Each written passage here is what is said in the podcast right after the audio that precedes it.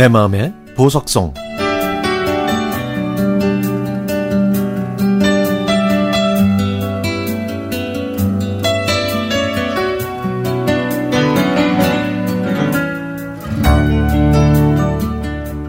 저에겐 세 딸이 있습니다.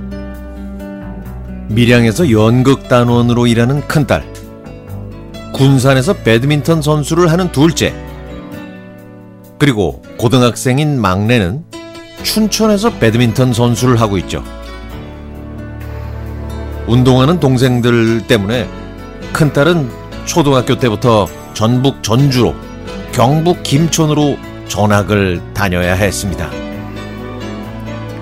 희생 아닌 희생을 했던 첫째는 고등학교 진학을 포기하고 검정고시를 봤는데요.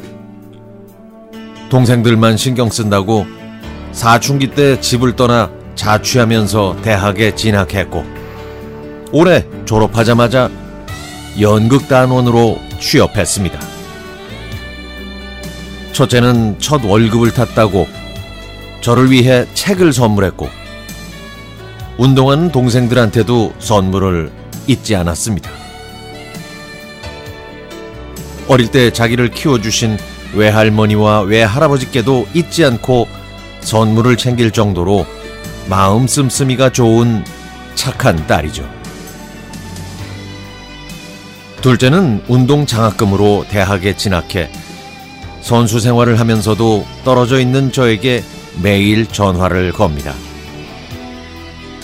그날에 있었던 시시콜콜한 얘기며 훈련할 때 어떤 운동을 했는지까지 모든 걸 다 얘기하고 저에게는 밥은 먹었는지 뭘 하며 하루를 보냈는지 물어본답니다. 요즘은 코로나19 바이러스 때문에 시합이 취소나 연기가 돼서 훈련만 하고 있죠. 문제는 문제는 막내딸입니다. 지금 고2인데요. 사춘기가 아직 안 끝났는지 저와 사사건건 부딪히고 싸우고 말도 안 합니다. 이제는 제가 감당하기 어려운 지경까지 왔습니다. 바이러스로 등교를 못해 집에서 개인 운동이라도 하라고 했는데 그 시간이 길어지니 개인 운동할 때 보강 운동도 하라고 얘기할 때마다 제 말을 무시하는지 귓등으로도 안 듣습니다. 지금은 등교에서 훈련을 하는데 체중은 불고 호흡도 제대로 되지 않아서 힘들어 하지만 그동안 제 말을 무시하고 안 들었으니 저에게는 힘들다는 내색도 못하더군요. 쉬는 동안 운동을 그만둔다고 할까봐 가슴 졸이면서 막내딸의 눈치만 보고 있었는데 다시 훈련이 시작되고 이완된 근육이 아우성을 치고 볼을 치는 감각이 떨어지니까 자신도 난처했던 모양입니다.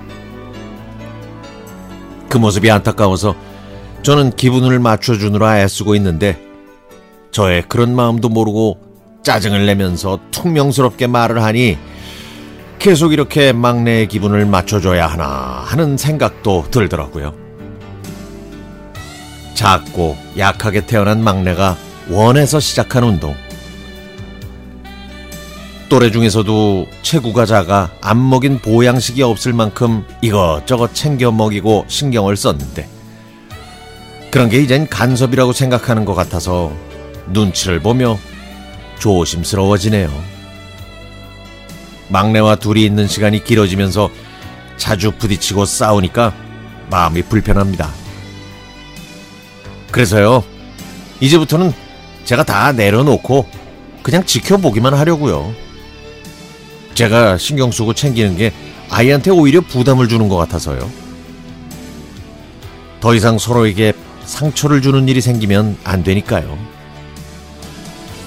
딸들이 저를 닮아서 애교도 없고 무뚝뚝한 편이지만 저는 그 마음 뒤에는 사랑이 있다는 걸 믿습니다.